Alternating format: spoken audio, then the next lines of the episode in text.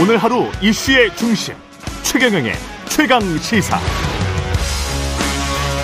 네, 북한 무인기 침범했었죠. 책임 공방이 거셉니다. 민주당에서는 정부의 안보 무능을 지적하고 있는데요. 국방위 소속 더불어민주당 김영배 의원 연결돼 있습니다. 안녕하세요. 네, 안녕하세요. 김영배입니다. 예, 이게 북한 무인기가 왔었는데 대응하는 과정에서 어떻게 보셨습니까? 정부의 군의 대응? 이 북한의 무인기가 6시간 동안이나 서울 상공을 활보하고 그냥 마음대로 누비고 다녔는데도 아무런 대책도 세우지를 못했고 실제 격추한 게 한 대도 없거든요. 예. 한마디로 총체적인 작전 실패고 어, 컨트롤 타워의 공백이라고 하는 아, 정말 충격적인 상황 아닌가. 국민들이 진짜 불안해서 이대로 제대로 잠잘 수 있느냐. 음. 어, 그런 음, 말씀을 어제 많이 들었습니다. 예. 제가 근데 군 입장에서 반론을 펴보면 네. 그 민간 지역에 근접해 있어서 이걸 좀 산 쪽이나 이쪽으로 외곽으로 떨어뜨리고 그래서 격추시키려고 하다 보니까 좀 못했다. 뭐 이런 말은 좀 합리적으로 들리던데 그거는 어떻게 생각하세요? 그 격추 자체가 이제 문제였다기보다는 예. 아까 말씀드린 대로 이제 서울 하늘이 6시간 동안이나 이렇게 구멍이 음. 나 있는 그런 상황이었잖아요. 그러면 어 국민들께 필요한 피 이제 사항에 대해서는 알리고 어 안심시킬 뿐만 아니고 피해를 최소화하기 위한 조치들이 어 취해졌어야 되는데 그냥 음. 깜깜이로 어 국민들께 전혀 알리지 않은 상태로 어 한 하루 종일 이제 진행이 됐거든요. 여섯 시간 동안. 예. 그렇습니다. 그런 상태에서 어, 대통령께는 2시간이 넘어서야 겨우 보고가 되고 아. 그리고 어, 대통령실이 오후 4시 40분경에 브리핑을 한답시고 했는데 그때도 이 무인기 관련된 안보 상황에 대한 브리핑이 아니었고 아침에 대통령이 수석 보좌관 회의 때 데리고 나왔던 입양견에 대해서 브리핑을 했단 말입니다. 아, 그랬군요. 이런 예. 아니한 태도가 예. 정말 아연 실색할 수밖에 없는 안보 어, 구- 공백 상태를 보여주고 있고요. 예. 더군다나 예. 그날 대통령이 송년회 만찬을 하시면서 반주까지 하셨다는 거지 않습니까? 아. 심지어는 예. 그런 이제 반주까지 하시면서 NSC는 수집도 하지 않았어요. 이런 안보 컨트롤 타워의 공백이 어, 실제로 우리 군 작전 실패와 맞물리면서 예. 정말 제대로 대통령실이 대한민국의 안보에 책임감이 있는지 책임 있게 대응하고 있는지 음. 여기에 대한 의문이 제기되는 것이 지금 어, 가장 심각한 상황이 아니냐. 그래서 안보 컨트롤 타워의 공백을 지적하는 것이 가장 앞, 어, 이제 지금 중요한 핵심이 되겠습니다. 대통령이 반주를 했다는 게 저녁인가요? 그날 그날 정심인가요? 그날 저녁입니다. 그날 저녁. 그렇습니다. 그게 상황이 종료되었다 이렇게 어제 국방부 장관이 이야기를 하던데 예. 전혀 그렇지가 않습니다. 안보 상황이라는 것은 한번 어, 무인기가 북한에서 6시간 동안에 어 이제 이제 상황이 발생하고 거기에 대한 군 당국의 어, 대응이 대통령의 지시가 뒤늦게 공개됐습니다만 확전을 각오하고 대응하라 이렇게 지시를 했다고 한다면 예. 북한에서 또다시 다른 대응이 있을 것이라는 것은 누구든 예상할 수 있는 거 아니겠습니까? 아. 이군 당국의 이, 이런 매뉴얼로 볼 때도 최소 2, 3일 정도는 지켜보면서 어, 심각한 안보 상황을 관리하는 전투 모드로 어, 대통령실과 이제 소위 최상부 어, NSC에 해당하는 그런 장관들은 어, 전투복 입고 정말 벙커로 가서 어, 상황 관리 체계로 돌입해야 되거든요. 그런데도 불구하고 NSC도 소집 안 됐을 뿐만 아니고 아예 대통령은 어, 만찬하면서 반주까지 즐기고 거기에 대해서 어떤 어 이제 대응을 했는지도 알려진 바가 없습니다. 그 이런 상황에서 어, 우리 한반도 안보 구멍 이걸 어 우리가 국민들이 보고 있는 게 너무 진짜 황망한 현실이다. 이런 것이죠. 대통령실은 뭐 NSC를 어, 열 상황이 아니다. 열 필요도 없었다.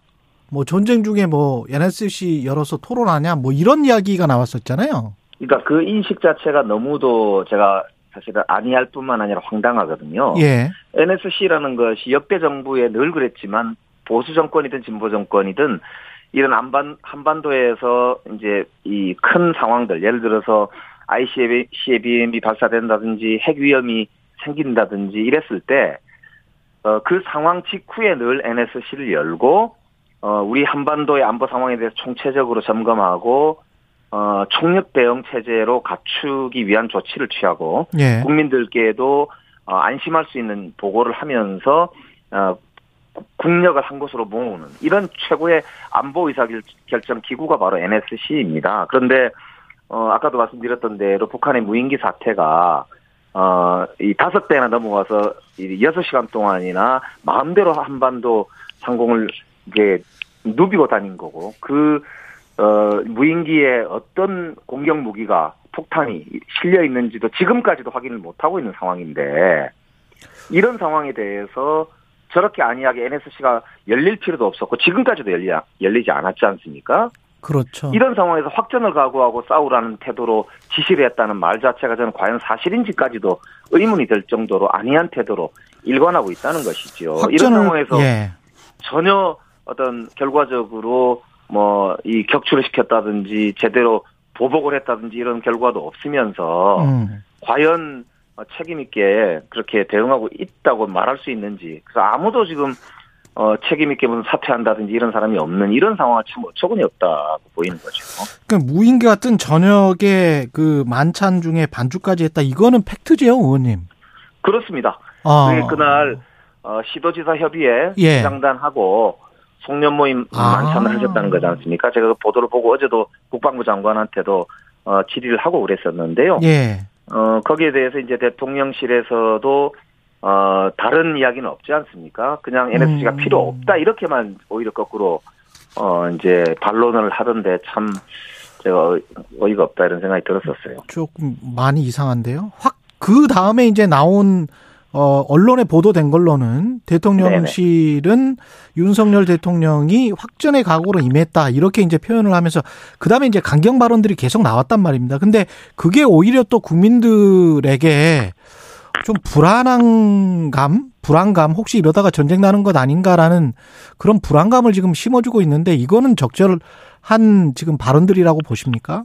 그러니까 저게 그러니까 오히려 예. 어, 굉장히 더 어, 국민들께 불안을 부추기고 있, 있는 태도거든요. 예. 어, 이제 자기들이 이제 할 말이 변명할 말이 없으니까 오히려 대통령은 확전의 각오로 싸우라고 오히려 뭔가 이렇게 굉장히 큰 어, 이제 대응을 제대로 한 것처럼 포장을 하려고 한 거 아닌가 싶은데 그러다 보니까 다음날 정작 무인기가 어, 이제 여섯 대가 출몰할 때는 국민들께 알리지도 않고 작전도 실패해놓고 새 때나 풍선 때에는 이 전투기를 출격을 시켜가지고 그랬죠. 국민들께 네. 오히려 알렸어요. 그러다 보니까 국민들은 전, 이 진짜 이러다 전투 나는, 전쟁 나는 거 아니냐는 불안에 떠는데 알고 보니까 그게 새 때였고 풍선 때였단 말입니다. 예. 그러니까 이게 도대체 진짜 안보 상황을 제대로 관리하는 책임 있는 정부의 조치들이 맞는지 이 정부 믿고 윤석열 대통령실과 군 당국을 믿고 과연 우리가 발 뻗고 잘 수 있느냐 이런 이제 불안감이 확산할 수밖에 없는 상황인 거고요. 예. 진짜 안보 어 힘자랑 쇼하는 거 아니냐. 음. 어 이제 이런 이제 불안감이 고조되고 있는 거죠. 그 이번 사태가 난 게 문재인 정권 탓이다. 5년간 드론 훈련 하지 않았다. 드론 부대도 없더라. 뭐 조기 창설하겠다. 이거는 팩트 체크를 좀 해주십시오.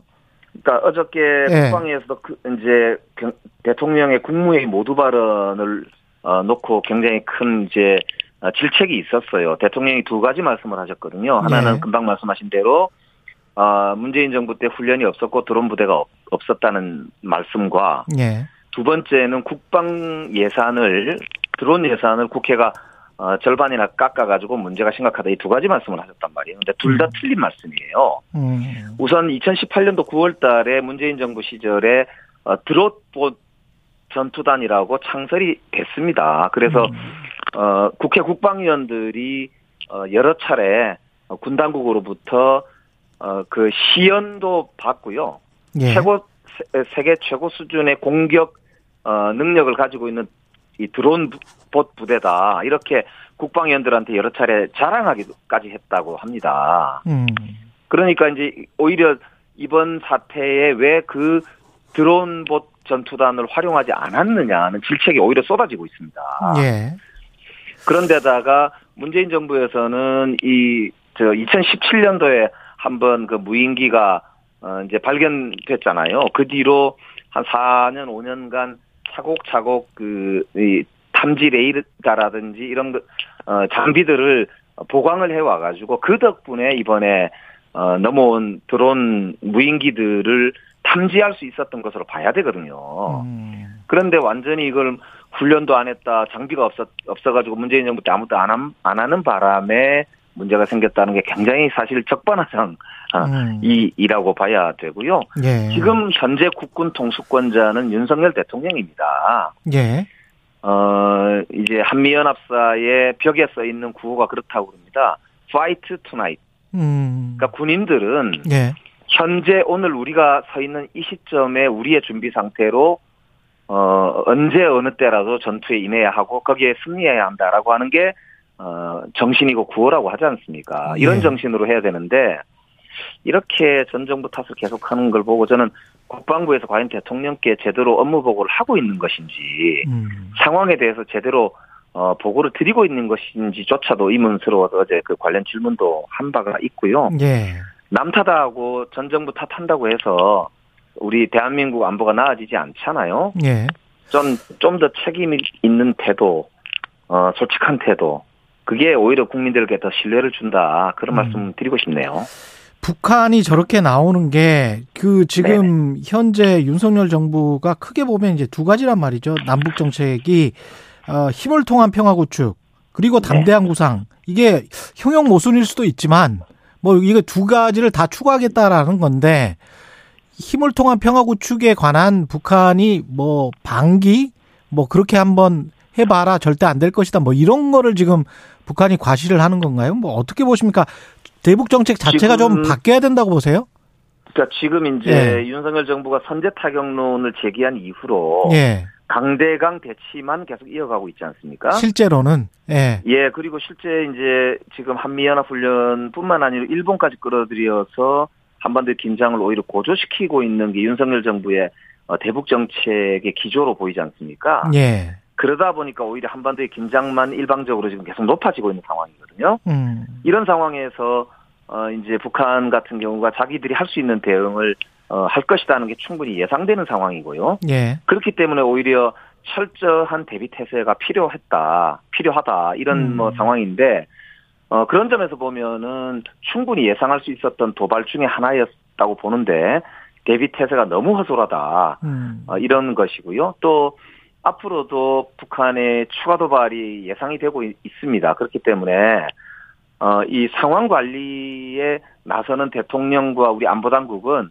최대한 현재 상황이 더 격화되지 않도록 하는 걸 전제로 어 이제 이 필요한 응징도 그다음 필요한 협상도 필요한 주변국 관리도 해야 될 터인데 그런 태도는 보이지 않고 오히려 뭐 어제 대통령이 조금 뭐 마- 만찬했느냐 NSC 왜 안 하느냐 이런 비판이 제기되니까 오히려 뭐 확전을 각오하고 해라 두 배 세 배로 갚아줘라 이런 무책임한 말을 오히려 더 어, 꺼내서 국민들을 더 오히려 어, 불안에 떨게 하고 음. 국면을 오히려 더 예. 어, 이제 강대강 대치를 강화시키는 방향으로 가는 것 같은데요. 예.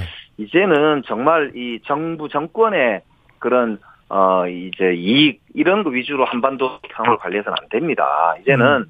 정말 어 국가 안보 컨트롤 타워로서 어 책임 있게 정말 진중하게 그런 이제 이 사- 한반도 상, 안- 안보 상황 관리를 해야 되지 않느냐 그런 제안을 드리고 싶고요. 국내 정치 이- 이야기가 좀 남아 있어서 좀 빨리 진행하겠습니다. 특별 사면 네네. 관련해서 이명박 전 대통령, 김경수 전 지사 아, 이렇게 대상자에 포함돼서 나왔는데 사면을 일단 평가를 해 주십시오.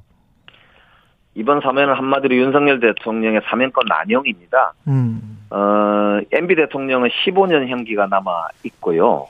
특히 82억이라는 어 이제 벌금까지 미납했었거든요. 거기다가 어 김기춘, 우병우 한마디로 국정농단의 주역들을 본인이 수사하고 기소까지 해놓고 이제 와서 풀어준다는 거는 어 이거는 기소권 기소를 해놓고 어 사면을 이렇게 해준 남용 중에 남용이라고 봐야죠. 예. 거기에 김경수 지사가 들러리서는 꼴이 된 것이고요. 음, 김경수 전 지사 같은 경우는 복권이 안 됐기 때문에 당내에 어떤 역할을 할 수 있을까요? 어떻게 보십니까? 뭐 정치인이기 때문에 복권되지 않아도 음, 뭐 이렇게 어 우리 정치적인 그런 영향력을 행사하는 데는 문제가 없기 때문에요. 예. 어, 그래서 오히려 김경수 지사가 어, 들러리 서는 사면은 싫다 이런 입장을 공식적으로 발표했지 않습니까? 예.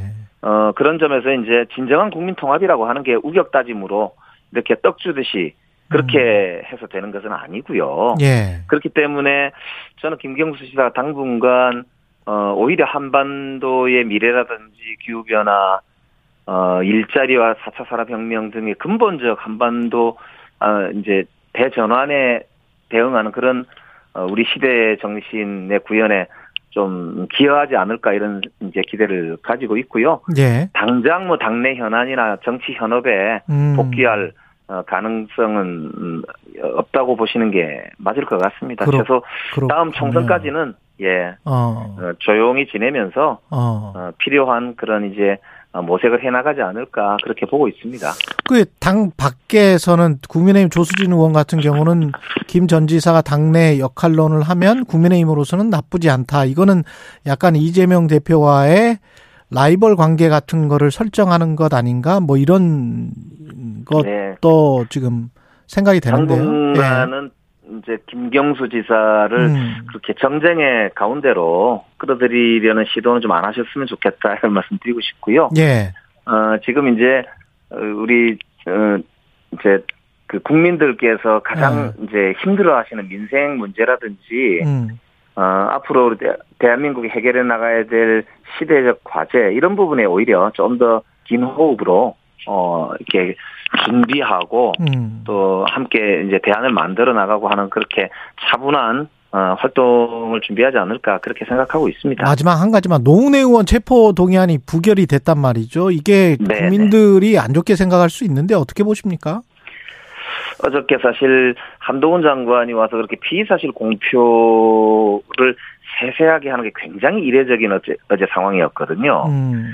어, 그래서 이제 어제 아마 국- 국회의원들이, 어, 법, 법무부 장관으로서가 아니라 검사로 와서 오히려 국회를 도발하는 거 아니냐고 느낄 정도였는데요. 전체적으로 보면, 어, 국회의원이 도주의 우려가 없고, 어, 이 내용 자체도 보면 굉장히 다툴 내용이 많기 때문에 불구속 상태에서 수사를 어, 진행하는 것이 재판을 진행하는 것이 더 타당하지 않느냐라고 하는 음. 어, 이제 것이었다고 보고요. 예. 방탄의 비판이 있을 것으로 뭐 예상은 됩니다만 예. 저는 음, 검찰이 이제 좀더좀 이렇게 에, 객관적으로 이렇게 에, 수사와 재, 재판을 진행하는 것이 차분하게 진행하는 것이 옳지 않을까 그런 생각을 하고 있습니다.